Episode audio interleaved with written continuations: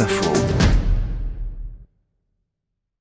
L'email, ce petit courrier électronique qu'en français il est préférable selon l'Académie française d'appeler courriel. Je t'écris des mots purs, j'ai gommé les ratures.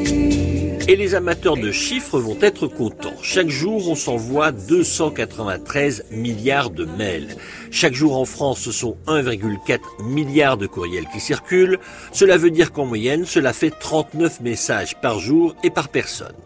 Des chiffres, encore des chiffres. Chaque jour, 293 milliards d'emails sont envoyés, mais c'est sans compter sur les spams qui viennent s'ajouter à ce nombre impressionnant.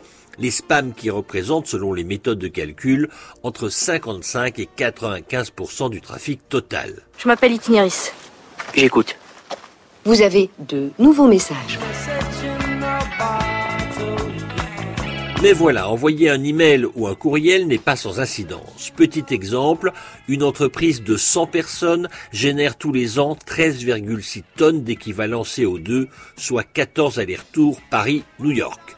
L'occasion de parler des fameux data centers, ces immenses lieux où sont stockées toutes nos informations et donc tous nos messages.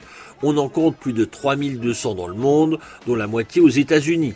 Un seul data center consomme en électricité l'équivalent d'une ville de 25 à 30 000 habitants.